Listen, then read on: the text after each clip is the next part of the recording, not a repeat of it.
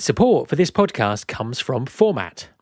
4mat provide award winning careers websites to employers such as View, Atkins, and Muller. Working with 4mat can help you attract and engage higher numbers of better quality applicants. They get these results by their complete focus on the candidate experience, fantastic technology that enables long term passive candidate engagement, and seamless integration with your ATS. For more information and to get in touch for a free review of your career site, please go to www.4mat.com slash podcast. 4mat is spelt with a number four, then M-A-T. The web address again, www.4mat.com slash podcast. There's been more of scientific discovery, more of technical advancement and material progress in your lifetime and mine than in all the ages of history. Hi, everyone, and welcome to episode 22 of the Recruiting Future podcast. I'm absolutely fascinated by the way that work is changing. And earlier in the year, I contributed a chapter on the changing world of work to a recently published book on the future of business. In the chapter, I talk about the growth of talent marketplaces. And I'm delighted that this week's guest is Stephane Kasriel, who is CEO of Upwork, which is basically the biggest talent marketplace on the planet. Enjoy the interview. Hi, everyone, and welcome to another Recruiting Future podcast interview. My guest this week is Stephane Kasriel, uh, who is the CEO of Upwork. Hi, Stephane, how are you doing? Hi, Matt. Really well, thank you. Cool. So, could you, um, for, for for those people who, who who may not be familiar with Upwork, because it's uh, uh, it, it's obviously a, a, an established business but a fairly new brand, could you just talk us through uh, what Upwork is um, and what you've been doing with that? Sure. Yeah. No. So, you know, first of all, completely uh, acknowledge the fact that the name is new. Um, and we essentially relaunched the company a few months ago under the name Upwork. Uh, but Upwork is uh, the uh, result of the merger between two, you know, fairly well-known and very successful and fairly well-established technology companies. Um, one company was called Elance, and the other one was called Odesk. And we merged the two companies about a year ago, and essentially spent a year. Um, building the best of breed solution you know taking all of the best assets from the two legacy properties and relaunching as a new site you know with a new name called upwork which we think just better represents what we are trying to achieve as a company um, so you know as a reminder maybe not everybody knows about elance or odesk um, what those two companies were doing and what Upwork does now is we are a marketplace for freelance talents. And what that means is we're enabling businesses of just about any size um, in you know just about any country in the world to connect with hire, contract, communicate, collaborate, and pay freelancers around the world. Um, and you know, so so you know, specifically, what we do is we um, take categories of work that can be done online remotely. So we don't do local staffing. We do much more like you know. Um, what you would be doing with you know a marketing agency or an IT outsourcing company, what have you. Uh, but we're allowing you to to work directly with the contractor. Uh, as opposed to going through, uh, you know, a more traditional offline process, and allow you to get the work done online um, remotely. And so this includes, you know, just about any category of work that you can do online. You know, it's knowledge work. Um, about half of our business is IT related, so it's you know uh, I need somebody to build a mobile app. I need a new design for my website. I need to, um, you know, improve an existing uh, website or what have you. Uh, and the other half is, um, you know, non-IT knowledge work, and that is a very large category. We have basically 65 um, different categories under under that one, that go anything from, um, you know, sales and marketing. You know, like we're going to be helping you build your you know Google ad campaigns. We're going to be doing your content marketing for you. Uh, we're going to be allowing you to um, you know hire uh, you know designers for uh, you know your next marketing campaign or what have you to uh, customer support. You know, we we staff really large teams of customer support agents in just about any language that you might want. Um, we do a lot of translation work. We do uh, um, you know, just about a lot of you know administrative work. You know, like if you're looking for an executive assistant and you're okay with that person being remote, uh, we have you know hundreds and hundreds of uh, uh, executive assistants that are available for part-time or full-time work at any point in time on the site. Thank you. So it's basically uh, it's a you know it's a network of of, of talent, um, effectively, isn't it? Yeah, it's a huge talent pool, right? Yeah. The idea is that the you know traditional workplace.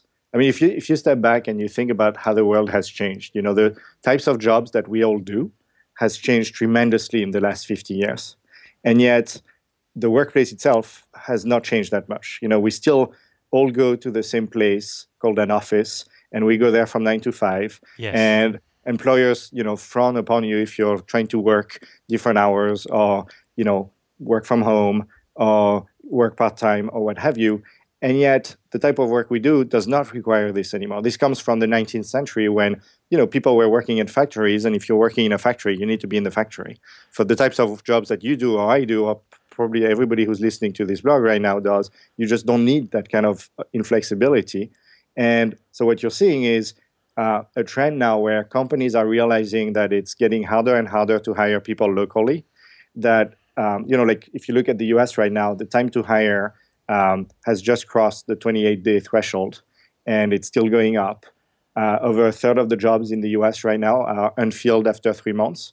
These are like huge impacts to a company, right? A company that's yeah. trying to grow and is not able to fill its recs is not going to be growing as successfully as it wants to. And so, partly out of you know um, just need, for, you know, from a staffing standpoint, partly because of the increased specialization of skills. You know, companies are less and less eager to spend the time to train, you know, their employees for things that, you know, skills that may only be necessary for a few months. And on a marketplace like us, you can find, you know, we have 2,500 different skills on the marketplace. You can find the most, you know, niche, long tail skill and you'll find hundreds of people that have that skill, which is much harder to do, you know, locally within your company. You may not even know, know how to train for that skill, let alone would you have it, yeah. you know, in, in, your company. So the both the the increased difficulty and competitiveness of hiring, you know, full-time employees locally and the increased need in specialization are, I think, drivers of this on the employer side.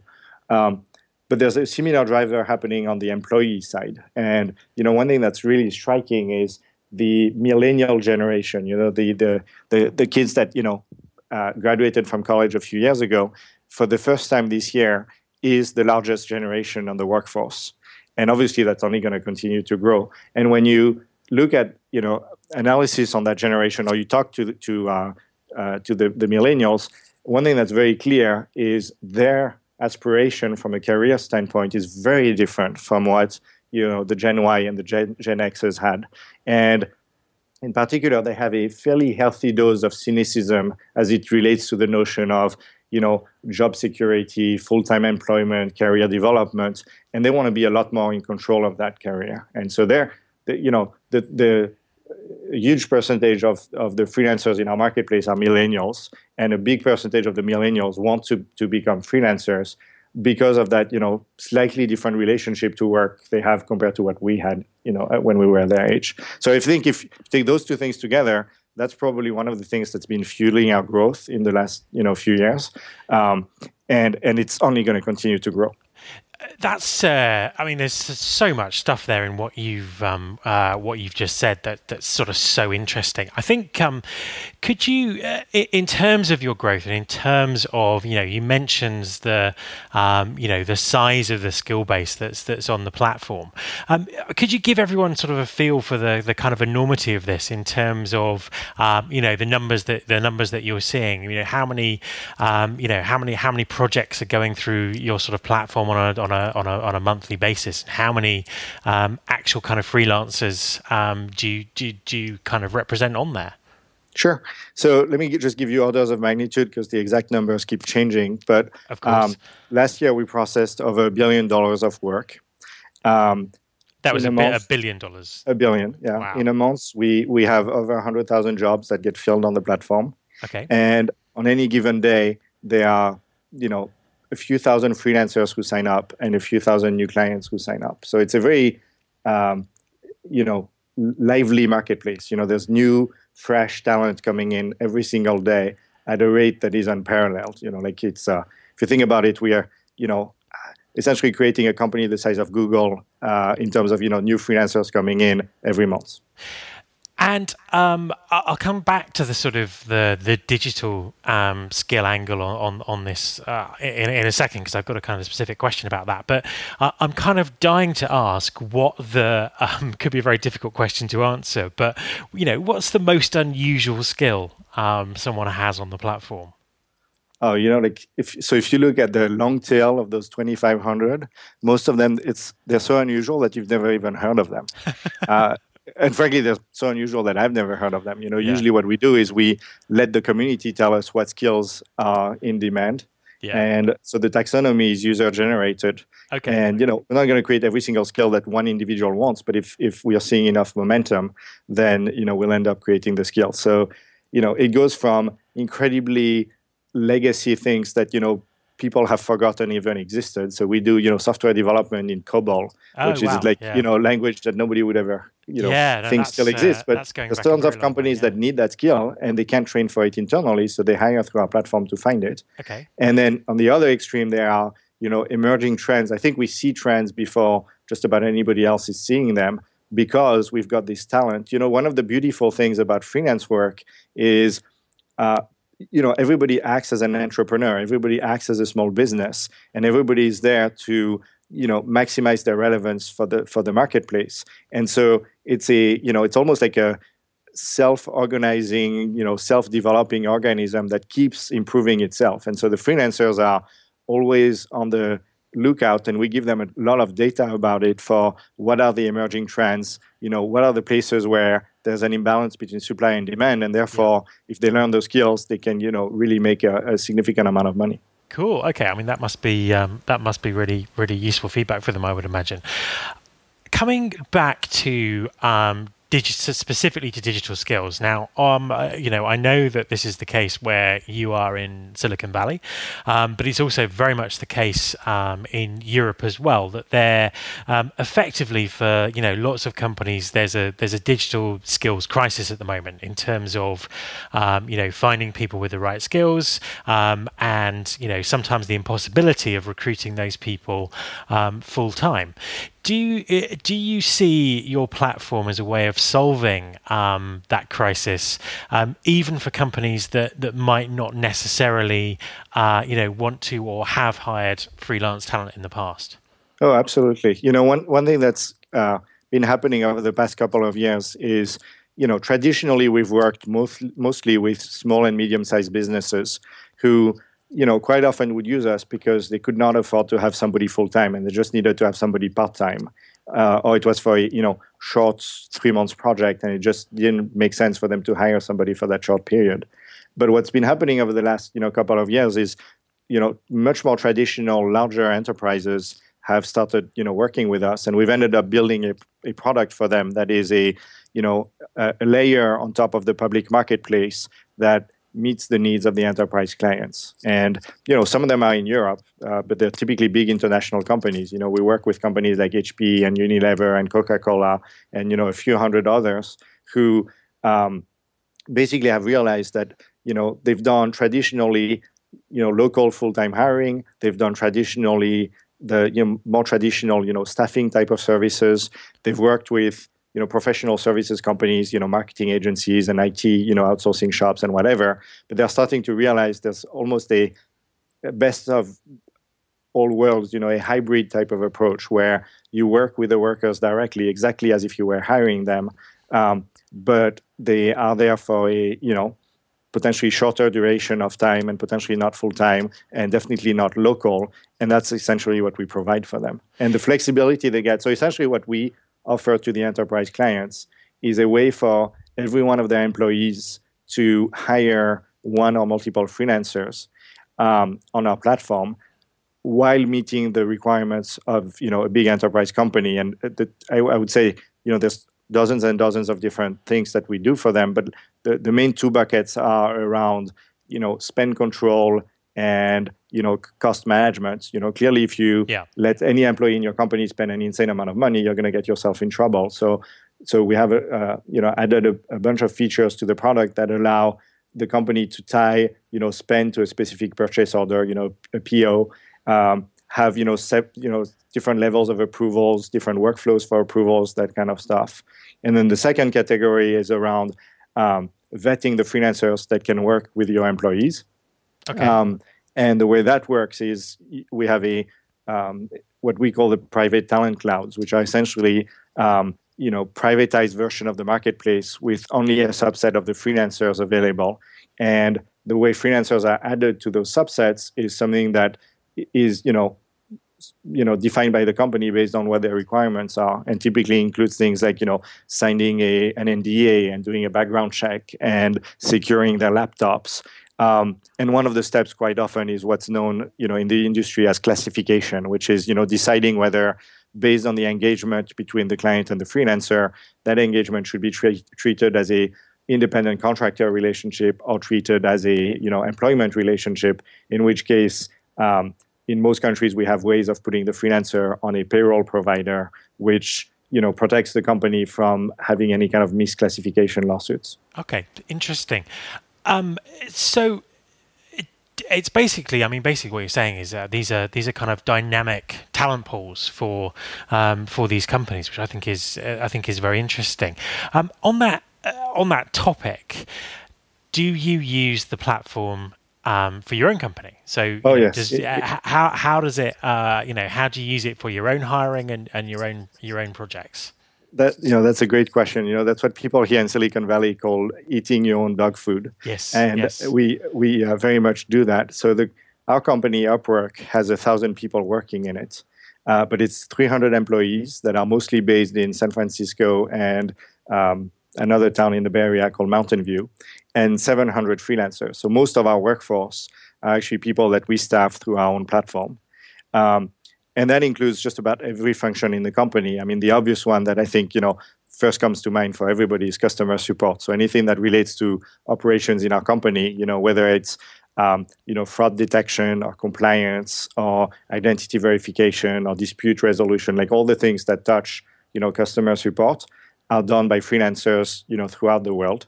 Um, the thing that is probably even more disruptive that we do and that an increasing number of companies are doing now is that the bulk of our engineering team is also freelancers. Okay. Um, and this is something that, you know, like when people were having those discussions, you know, 10 years ago, this felt crazy. Yeah. Like nobody would think that you could build a distributed, you know, engineering team and be successful. Um, but several companies have proven that it works. You know, we're probably one of the bigger ones, but Mozilla is fully distributed. Yeah. You know, Automattic, the company that builds WordPress, is fully distributed. 37 Signals, the company that builds Basecamp, is fully distributed. You know, GitHub. So there's a growing number of companies that have, you know, grown at, kind of as we were growing, have grown with the same path. And so now I think we're, you know, bigger established companies are starting to realize that model works, and it has huge advantages from the standpoint of availability of talent. You know, if there's one place where it's really, really hard to recruit locally, is finding really good engineers, and that's true whether you're in London or in Paris or in San Francisco or in New York. Meanwhile, you've got you know incredibly talented you know, software developers in you know Central and Eastern Europe, yeah, um, where the local job market kind of sucks. You know, to be honest, and and these guys are you know willing to work on things that potentially your local employees would not be willing to work on because they're not as exciting.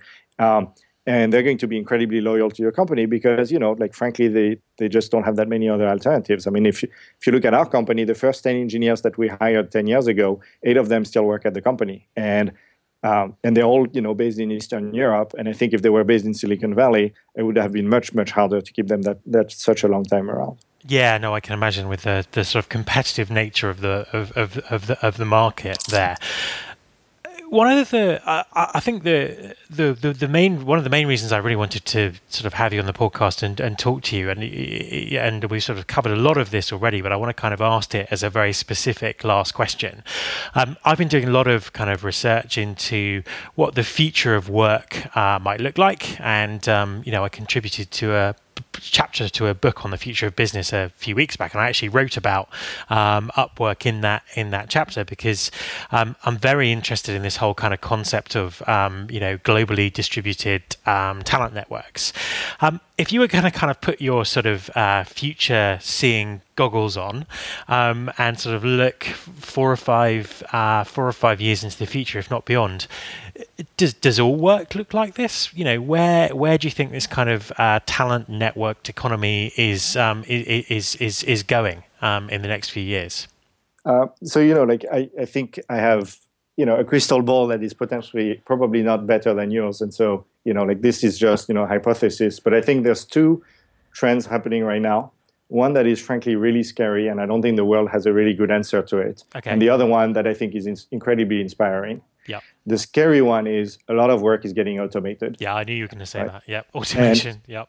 And that's a really scary thought because yeah. you know, like yes, you know, economists would say, but this happened during the industrial revolution and it was painful for a while, but eventually, look, the world is a better place. I think the scale at which jobs are going to get destroyed by you know artificial intelligence and robotics is something that is unparalleled. And that is not my space. That's not something we play in.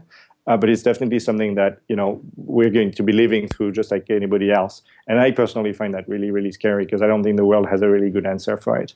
Okay. The one that I find incredibly inspiring, which is the one that we participate in, is this idea that you know people can get an awesome job and build a career irrespective of where they live. And you know, being an expat myself, you know, I've moved back and forth between the U.S. and France for the last, you know, two decades.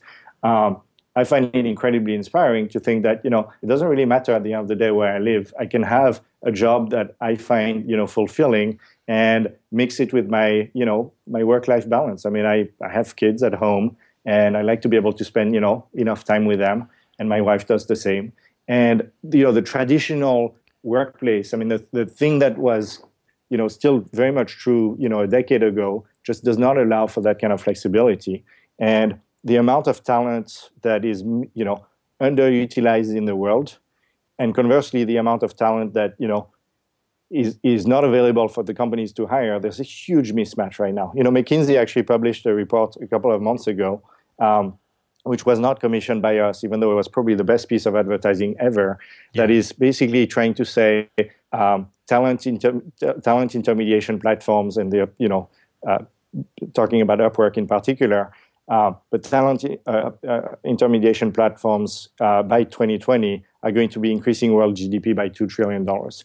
And you know, just like a typical McKinsey study, it's incredibly detailed. It's hundreds of pages of data and, and analysis. But the fundamental point is look, there's places in the world where there's you know not enough talents and companies are unable to hire, and then there's places in the world where there's you know too much talent and not enough job opportunities, and there's just you know fractional work that needs to happen because people are being displaced for whatever reason. You know, their spouse has moved, they have an elderly parent or whatever. Um, and they need to accommodate for the fact that they may or may not be able to work full time. And you take all of that stuff together, and you realize that um, it's impacting the world economy. There's underutilized people. You know, if you think about what you know Uber or Airbnb are trying to do with improving utilization of cars and and houses, you know, that's nice, but I would say to some extent that's fairly tactical. I don't think it's going to change the face of the earth. Okay. We're trying to you know increase the utilization of probably the biggest asset that the world has, which is people, talents. You know, and and right now it's it's badly you know mismanaged and the beauty of you know a big global software platform like ourselves is that you can have you know a system that is self-optimizing and you know allows individuals to have the best you know trade-off between their work-life balance and you know maximize their earnings and work on a career that makes sense for them. And that I find incredibly inspiring. Uh, and that makes me much more hopeful than you know whatever is happening with automation and jobs being destroyed. Stephane, thank you very much for talking to me. Thank you. My thanks to Stephane Kasriel. I hope you're enjoying these podcasts, and if you are, I'd be very grateful if you could write a review in iTunes for them. You can, of course, also subscribe to the podcast in iTunes as well as on Stitcher. For show notes, all the past episodes, and to subscribe to the mailing list, go to www.rfpodcast.com. I'll be back next week, and I hope you'll join me.